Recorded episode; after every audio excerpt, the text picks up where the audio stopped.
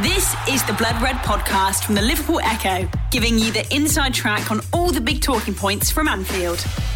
Well, through the course of Liverpool's history, you can read the likes of Inter Milan, St Etienne, Olympiacos, Barcelona.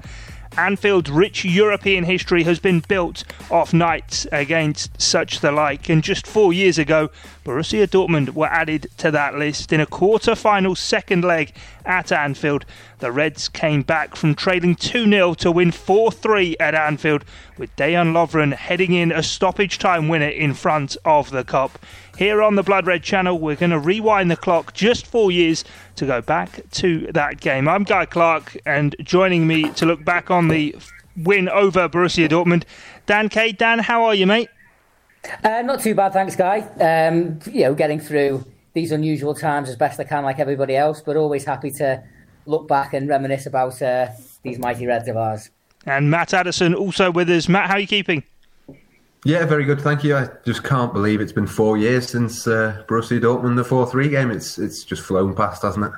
We obviously during this period of time have have a lot of time on our hands to look back on these days and everything. And I suppose with what happened against Barcelona last year and the way in which Jurgen Klopp's now catapulted Liverpool not just back into the Champions League but right at the elite of European and world football, that this is a kind of game that unless it's for the, the real purists and the real sort of diehards, can can sort of get overlooked. I might be wrong in saying that, Dan, but this is one of the real early Jurgen Klopp memories, I suppose. Well, very much so. It was his first season in charge. Of course, he only took he only took over in the October, and it was one of those fates of football that um, Liverpool, having in the previous round knocked out Manchester United in um, the club's first ever European meeting, which is incredible, really, when you think how close the two sides came to meeting a, a number of times in the Champions League the previous season before. It felt like the, you know, um, it was written in the stars that Liverpool should come up against Dortmund.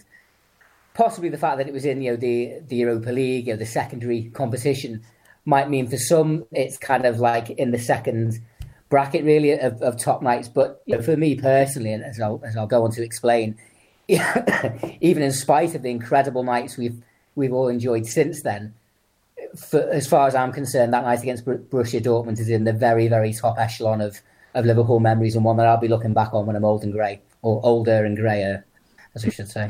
and I suppose, Matt, it's one of those games you can really look back on and say the launching pad for Anfield and the love affair with Jurgen Klopp, and certainly Jurgen Klopp's love affair with Anfield. Yeah, certainly. I mean, I think uh, there'd been that sort of two-all draw with West Brom where he sort of brought all the players together and, and, you know sort of infamously if you like got got a bit of stick for, for doing that and, and sort of making a, a big deal of the fans sticking behind the team and that sort of thing. And I think this was the first sort of occasion when people looked at that and thought actually maybe he was onto something here. Maybe mm. this was you know maybe it wasn't quite so crazy to do that. And you know you you talk about all of the other European nights that have come after that. I think it was just you know it's such a huge stepping stone. I don't think the other European nights come if if this one doesn't happen first. I think you know it is definitely a, a progression, and, and, who knows, we could be sat here in a very different situation today had these stepping stones that, that Jurgen Klopp put in not took place, and you know thank goodness he did because we've had some fantastic Anfield nights ever since. And obviously, then the pretext to this, as Dan's already said, round of 16 seeing off Manchester United. Quarter final draw comes out. Klopp against his former side, obviously Borussia Dortmund, over a year, of course, since he'd uh, moved on from his time in, in Germany. Well, not actually quite a year, was it, by this stage? And first leg 1 1. Divock Origi scores in that early on. It's cancelled out, and the, the two sides play out a 1 all draw. I suppose coming back to Anfield, Dan, if there was one man who was going to topple Borussia Dortmund, you would feel confident it was the man who had assembled that side. Yeah, well, absolutely. I mean, he'd only left his position at Dortmund at the end of the previous season. Um, and I think after that first leg, I would, you know, I think most supporters were really quite happy with a one-one draw. We got the away goal. Obviously, there was very much an awareness that you know there was still a tie to win at Anfield. But I think generally in any two-legged encounter, if all you have to do is is win on your own ground and you've already got an away goal in the bank, I think most people would would would quite happily plump for that. So I think going into the game, Liverpool had had a little bit of an up and down uh, league season um, which obviously we ended up getting to two cup finals because Liverpool were, of course, beaten by Manchester City in the League Cup final. and I think ended up finishing seventh or eighth in, in, in the league. But I think there was very much an acceptance that obviously it was very much a period of transition. Klopp hadn't even had the benefit of the pre-season because he only uh, came into the job in early October when Brendan Rodgers was sacked after the Goodison derby. So I think there was an acceptance that he had a lot on his plate, a lot to kind of sort through and try to fix. But the fact that we were getting results had already got to one cup final, and we're very unlucky to lose to to, to, to City at, uh, at Wembley on penalties that day. Bearing in mind, you know, City were a far superior side to Liverpool. I think even at that early stage of Klopp's reign, there was a clear sign that he, he could coach and, and tactically set up a team, even if it was man for man inferior to its opponents, to get a result. So, yeah, going into the match, I think um, there was a lot of excitement. Uh, I'm very much a feeling that Liverpool could be um, possibly heading for their second cup final of the season. And looking at the two respective sides, Matt, for recipes for an Anfield European Classic, you do have to have one side that on the team sheet probably in balance looks more favourable to the away side for Liverpool to then come back and really show what they're made of. Just looking through a few names in the, the Dortmund side, of course, they'd reached the Champions League final just three years previous. Yes, they'd lost the likes of Goetze and, and Lewandowski before then, but they had the likes of Piszczek, they had Hummels, Schmelzer, who'd been part of that Champions League side, also there. And then the forward lineup for them, Mkhitaryan, Kagawa, Reus, and Aubameyang. This was a side really at their pomp of, I suppose, being the hipsters' favourites in terms of European football. They were a side that everybody lauded, Dortmund. Yeah, I mean, it was, uh, as you say, most of the, the side that Jurgen Klopp had put together so successfully. And I mean, I looked it up before actually. Pierre Emerick Aubameyang obviously has done fantastically well for, for Arsenal in the Premier League. But I mean, that season he'd scored 37 in 44 at that stage, which is you know a quite remarkable record for, for any striker. So I mean, we don't sort of think of him as being absolutely at, at the peak of his powers right at this moment in time, but certainly you know at that moment they had Mkhitaryan, Aubameyang, Reus, all at the absolute peak of their powers and. Yeah, as you say, for, for Liverpool, you know, in, in contrast to that, it was a very different team, and you know, Dortmund certainly on paper would have been the better team, which just makes that comeback even better. I mean, you only have to, to look at you know some of the names on the, the Liverpool bench: Martin Skrtel, Brad Smith, Lucas was on there. You know, there weren't there weren't game changing players on there. I know Daniel Sturridge came off the bench, of course, but you know, generally speaking, you know, you look at that Liverpool team and it's almost hard to believe that in a, in the space of four years they've gone from having you know Sheyi Ojo and, and, Brad Smith on the bench to, to what we've got now. So it, it does sort of put into context, really, just how big a comeback that was and, and how much of an impressive feat it was as well. Yeah, and even looking at the Dortmund bench, Bender, Gundogan, Sahin, and, and Pulisic also there for Thomas Tuchel's side that night. And I suppose going into the game, Dan, being at Anfield that night, even from the buses arriving, something that's now become so synonymous and an event, I suppose, also within itself. You'll never walk alone, spine tingling as the sides came out. Anfield was ready to play its part on this night. It very much was, and you know, it's you know, we have to mention you know the the calendar context of the match as well. It was the 14th of April, so it was the the day before the the Hillsborough anniversary of what would have been the 27th year.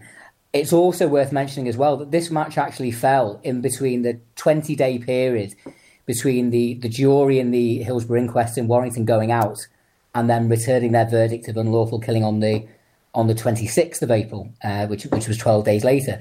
Um, as is often the case, the club had invited a number of, of, family members to be at the match. So it had an extra poignancy um, and an extra kind of like emotional intensity. Obviously, Dortmund themselves are well renowned for, for belting out You Never Walk Alone good style before matches themselves.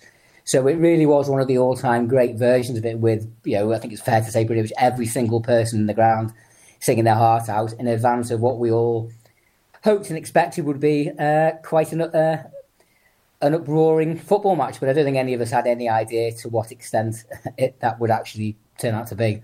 No, and certainly not after the opening 10 minutes, well, nine minutes in fact, in which Dortmund roared into a two goal lead. Mkhitaryan and Aubameyang, the two guys on the score sheet. Has to be said, though, despite the two goals, Simon Mignolet had already pulled off a brilliant save to deny Aubameyang with Mkhitaryan following in a rebound, and then Aubameyang's goal for himself was right in the top corner. The postage stampers, a lot of people say, Matt, it was it was one of those where you're watching it, mouth opened wide, thinking, well, this isn't how it was meant to play out. No, I mean in terms of the, the quality of the finish, certainly for the second one, it was it was a superb goal from Aubameyang. But I mean, looking back at it and, and, watching the highlights this morning, I mean, you, you look at the defensive line. Mamadou Sakho was all over the place. The, the defensive sort of play from Liverpool was was awful, and, and that's what really pushed them into that corner, and, and they had to fight back because of that.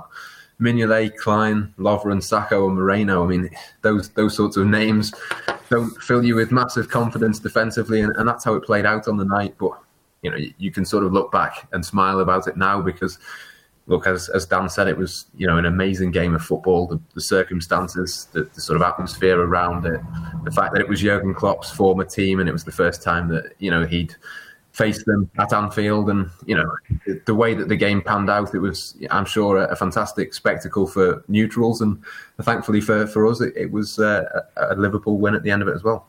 And I suppose looking at even the setup in a bit more detail, we did one of these Liverpool classic modern games recently, talking about the Manchester City uh, tie in the, the Champions League just a, a, couple of years back. And we said that that night was probably the breakout moment for the Liverpool we see now under Jurgen Klopp the control that they're able to put into games, attacking down the wings.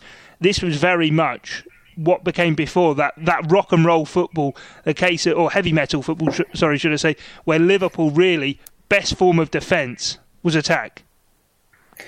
Well, it was, and we'd already seen a, you know, a number of games in this season that kind of like alluded to the fact that um, it was always going to take Jurgen Klopp time to kind of really instill his principles and the way he would want a team to be set up. But the same kind of passion and verve he instills into his players, which we still see now, I think was probably the first characteristic of that. Matt mentioned the West Brom game uh, in mid December when I think we saw that, that kind of never give up, never say die attitude, which obviously will always be ca- characterised with this night and obviously particularly the Barcelona semi final. There was that mad game in the league at Norwich, uh, I think late January, early February, when Liverpool found themselves 3 1 down but managed to win 5 4 in, in extra time. So when those first couple of Dort, well, certainly when the first Dortmund goal went in, obviously you're a bit shocked, and it's like, well, there, yeah, there's our our away goal advantage wiped out in five minutes. But there was still a feeling, well, you know, we know this team has got has the, the capacity to you know to come from behind. When Aubameyang raced through at the Kop end and, and rifled that right into the top corner, the way he did, and then performed his you know his trademark somersault with not even ten minutes on the clock on the on the clock, that was you know a, a little bit more of a uh, you, you, it, it was sometimes in these kind of games. It's like if the atmosphere is like a big balloon filled with air. Sometimes that kind of start could be like just putting a, a pinprick in it, and you could almost feel, you know, like it was like felt like a, a blow to the solar plexus for every Liverpoolian in the ground. And I think at that stage, probably the message from Klopp to his players, and certainly what I was thinking was, well, you know, don't let this get any worse. You know, if it goes to 3 0, then it really is over. Um, and having watched the game back, although not not for a while, from what from what I can remember as well, Liverpool didn't massively threaten in the first half, but at the same time they, they did show that they could get in behind Dortmund, and, and they just couldn't seem to get the final ball right. They, they, put a couple of good balls into the box, and you just felt that they needed a break, and they hadn't had it yet. Um, but while obviously you're always desperate to get a goal back as quick as you can, going in at half time, obviously it was it was distressing to be 2 0 down and very, very much a mountain to climb.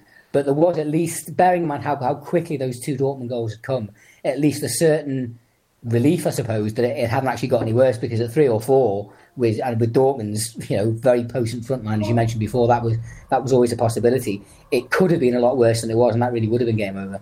And I suppose the threatening thing with this Dortmund side would be conceding more goals and, and leaving yourself open to the counter attack. But they did have chances to, to make it three, as Dan alluded to there, Matt, saying that that would have been the worst possible thing.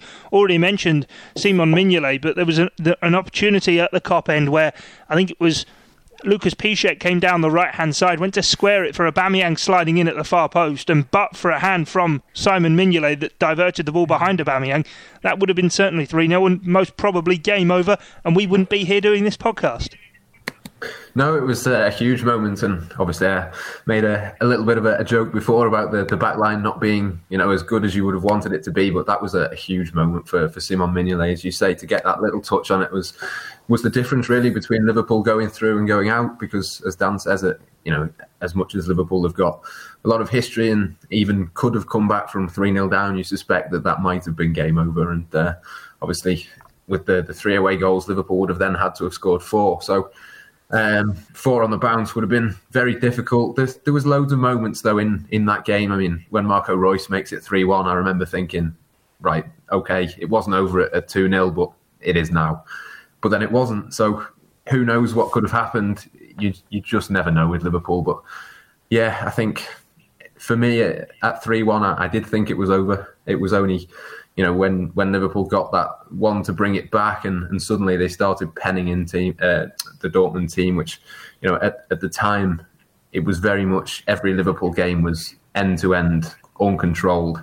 But that last ten minutes or so, Liverpool did manage to to put a sustained period of pressure together, and and did finally manage to stop Aubameyang getting those chances, which I think was the, the crucial thing really in getting through and, and pulling that game back. The Blood Red Podcast from the Liverpool Echo. So much is said, Dan, even about 2005 Istanbul at half time. What, what happened in the, the dressing room? What did Rafa say? What was going on with Stephen and Djimi Traore? Who was coming on? Who was going off?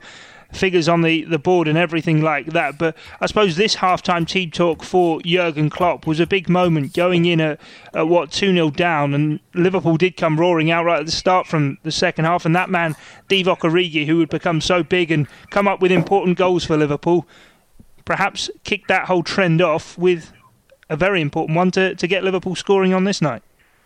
Well, yeah, I mean, it, it, it was a crucial um, team talk for the manager at half time because obviously Liverpool being 2 2 0 down, uh, full house at Anfield, you know, probably one of the probably the most match most watched match around Europe that night. And I always remember Jamie Carragher saying about Istanbul at half time and at 3 0, he was thinking, he wasn't even thinking of a comeback. He was he was thinking, let's not get humiliated here on, a global stage. We, we, we did actually have a piece on the site this morning from um, from from Joe Rimmer alluding to, to, to, what, what Klopp said to his players at half time, which very much came to pass. What he said was create a moment to tell your grandchildren and make it a special night for the fans. And I think, like in Istanbul. And, and, and to be fair, like in a, I think a lot of Liverpool's great comebacks, I wouldn't say we always expect it, but I think Liverpool supporters always know that it's never over until it's over. And how quickly things can change, particularly at Anfield, where, and I think Thomas Tuchel almost alluded to this after the match, where it, it's almost supernatural, you know, the, the, the, the things that take place. Um, from my own point of view, half half time was quite significant for me because um, my season ticket for many years has been in the, the Upper Camden Road on the side. But for and in, all honesty, to be honest, Europa League games I, I tended not to bother with because I would play football on a Thursday. But um, there was no way I was going to miss Liverpool Man United, and obviously Liverpool Dortmund had a certain appeal to it as well. So so I managed to get myself a ticket, but me and a, a friend were right on the far, right at the back and right on the far corner. Not the greatest view in the world at all. Now another friend of mine I think his season ticket or the tickets he had were like row four of the Kop. But because of the, the way European games are structured and, and the advertising hoardings, they leave a few rows spare so that the advertising pops a bit more. That became the front row, and it actually t- for the for the United game, he said, "Well, there's a spare spec next to us if you want to if you want to pop down." So we did that for the United game at half time and had a, a ringside view of, of Roberto Firmino's second goal at that end that made it 2 0, which was a big moment. So the same thing happened at Dortmund. He said, "Look, there's space here if you fancy it." So I thought, well, Liverpool attacking the Kop second half, worth a punt, isn't it? Um, and literally within the first three or four minutes, uh, Emre Can played like this little series of one twos from the centre circle, popped this lovely slide through a ball through to Origi, who, who ran through and, and, and slotted very very efficiently, seeming like right in. It's like having a ringside seat at the at the theatre. Um, and that really just got everyone going. And you thought, right, let's get the Kop sucking, sucking the goals in. Dortmund are going to really find out what Dortmund are going to really find out what Anfield is all about now. But as Matt said, um, it was barely ten minutes later. Just checked fifty-seven minutes when a slick move down the Dortmund left, and, and Marco Reus, who was, well, if we had if we had a pound every time he would link, he was linked with Liverpool, we'd all be millionaires, wouldn't we? Um, he slotted very he slotted home with, with great composure at the Anfield Road end. And I think, like Matt, I think most fans, I certainly have thought it's just going to be a bridge too far, isn't it? You know, you, you kind of thought, well, we, I wouldn't I wouldn't back against us getting another goal back because Liverpool was starting to kind of expose cracks in the Dortmund defence, but they looked to have such a potent attacking threat themselves. It was just a case of can we keep them out again? Can we stop them getting a fourth? And, and at that particular stage, I didn't really have any particular confidence that we could or would. So it was it was a pretty bleak, bleak moment when he made it three one. But um, as we'll get on to, I'm sure it ain't over until it's over. No, definitely not with Liverpool at Anfield. And just even looking at Liverpool's recent European history up until this point, obviously Istanbul 2005, 2007 also reached a Champions League final, got to the semis in 2008. And bar the Europa League semi final in 2010 against Atletico Madrid, which of course was in this same competition, it had been eight years since obviously Liverpool had even got to a quarter final stage, as I say, with the Atletico game. It had been six years since Liverpool had got to a quarter final stage in European competition. So this was certainly new territory for for a lot of these players, Matt, and finding themselves 3 1 down with half an hour left to play. It was going to take an almighty ask.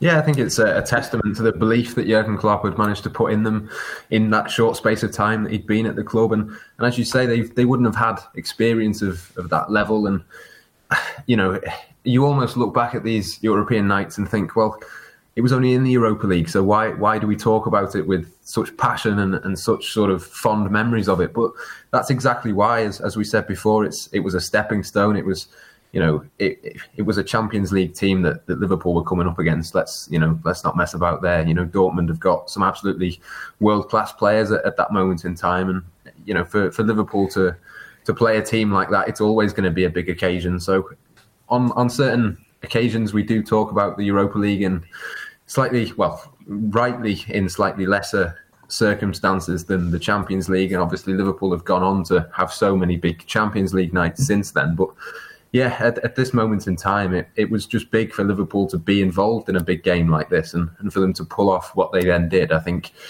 as much as Jurgen Klopp had instilled a lot of confidence in them up to that point.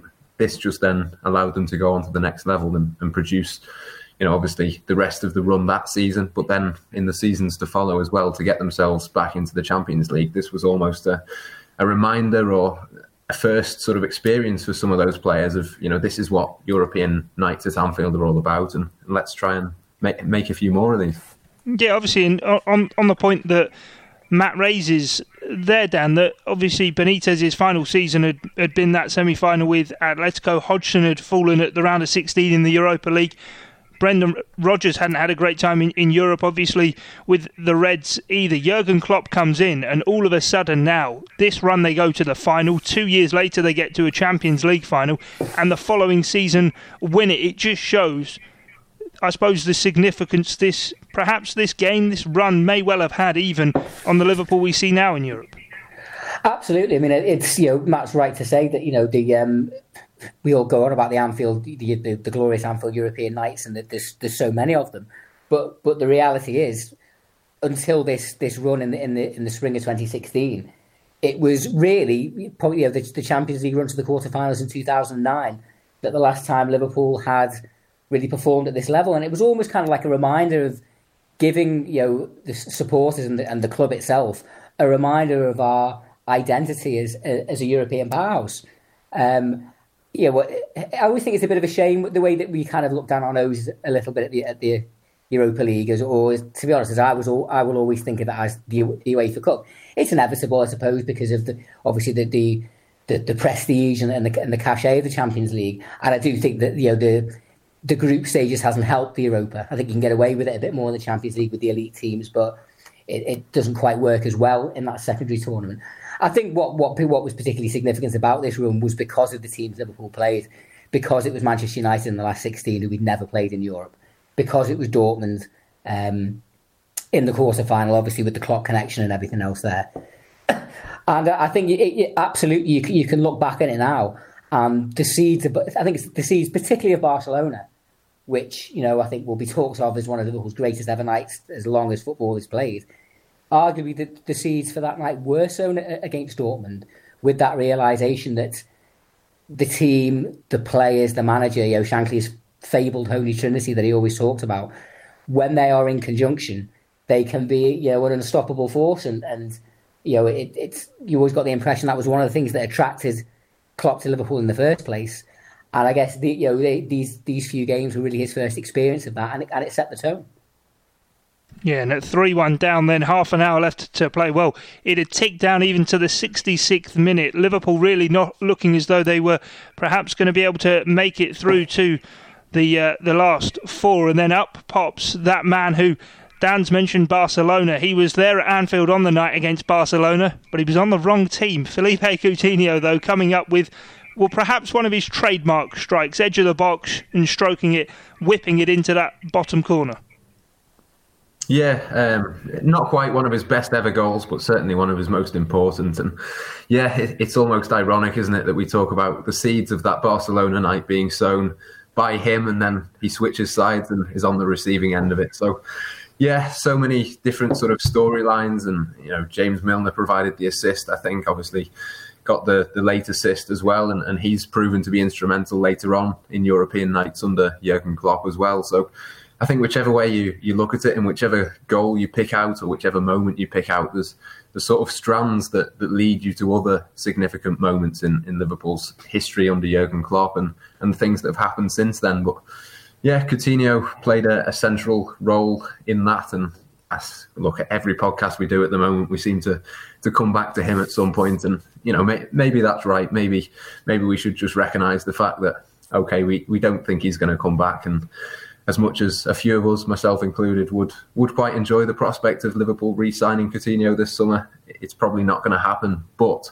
it does just go to show how much of a, an impact he did have under Jurgen Klopp as well, because you know he was a, a fantastic player, and it's obviously gone very wrong for him since. But moments like this just go to show his quality, really. Yeah, and games like this as well, we can link in so many different ways. The Klopp connection, the significance of it, leading on to, as we've already said, Barcelona. But even within the game itself, the game starts with a bit of ropey defending from Liverpool, conceding twice in the first nine minutes of the game, yet twice in the last 13 minutes of the match, Dan. The two centre halves are the men who get the job done in the end.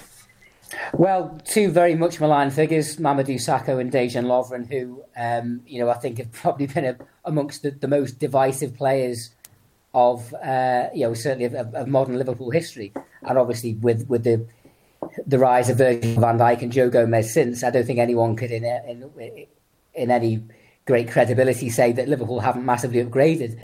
But the, but, but the two of them uh, that night really did come to the fore. And one thing that very much sticks in my mind – particularly with Sakho. Obviously, Lovren is still at the club. Um, is a European Cup winner. Uh, was man of the match in Kiev for my money, and he was going on to have you know a respectable Liverpool career. Obviously, it all went very wrong uh, for Sakho. Literally within weeks, I think I'm right in saying six days later, uh, Sakho scored against Everton at the Kop end uh, when Liverpool won four 0 and then three days later, just in the in the build up to a home match against Newcastle, the, the news broke that he had supposedly failed a drugs test. And that basically was the end, yeah, well, certainly was the end of his, his, his uh, Liverpool season. And it proved ultimately to the end of, uh, end of his Liverpool career. Obviously, there was more to it than that. He had a falling out with Jurgen Klopp on the following season's pre-season tour. But one, I always think back to an, to an interview that the, they gave on, I mean, I was at the match, but I recorded it and watched afterwards. That the, the, I th- I'm pretty sure it was, it was possibly Lo- Sakho, Lovren, and possibly Origi who gave you know, an on the pitch interview in the tumult of you know five minutes after the whistle when the emotions are still running high. And maybe I'm, I'm a bit I'm a, I'm a bit sentimental for this kind of angle, but I remember Sakho saying something like, you know, this this was a victory for the Liverpool nation. And that always kind of really struck a chord with me. And even if, you know, as I say, we, we can't say we miss him now, Liverpool have certainly upgraded he, he wrote his own little chapter in Liverpool's history that night, Sakho, along with Lovren. Um, just to go back to, to, the second goal, Matt said it wasn't one of Coutinho's best goals. Well, I mean, that probably says a lot about the, the standard of the goals that he scored, but it certainly was no scruffy tapping either. In many ways, it was kind of like a bit of a trademark Coutinho strike with half a shooting chance from the edge of the box, and he's he's used the defender as a shield, and that kind of trademark whip curled into the bottom corner, and that just kind of just let a, lit a little a little fuse under it again and put it back in the balance. And then about 12, 13 minutes to go, a corner kick from the from the, the left hand side, kind of bobbled across a bit, and Sakho watched it perfectly onto his head and nodded in from close range to make it 3 3 with more than 10 minutes left. And at this point, we thought, well, come on, one more goal. Dortmund looked like they're flagging here. But it seemed like it wasn't gonna. It seemed like it wasn't gonna be. It wasn't gonna come. And then um, you know, as the game ticked into stoppage time, Liverpool got a free kick. It was played short down the right hand side. Um, nice interchange between Milner and, and Sturridge. And, and, and, one of the ironies about this, and one thing I do remember, is that you know James Milner's a great player. I w- I wouldn't have said his set piece delivery is the kind of like the the best part of his game. But one thing that I do remember about this game is that his corners were by and large terrible.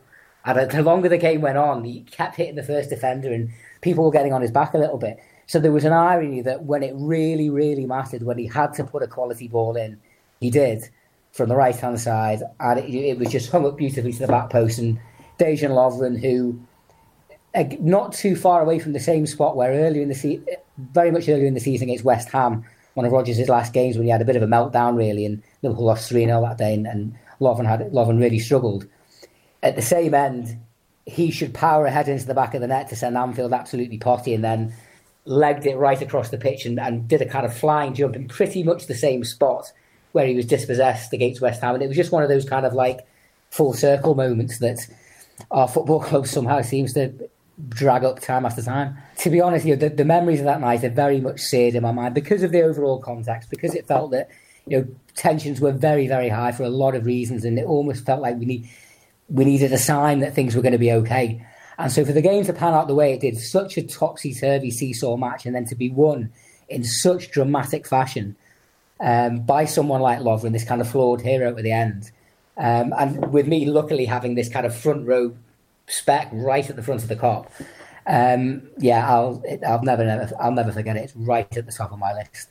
And Matt, we started right at the top saying, and you yourself as well through the course of the chat have said about how obviously it's the Europa League. It's perhaps not looked on as as fondly as the Champions League, but that goal goes in that moment.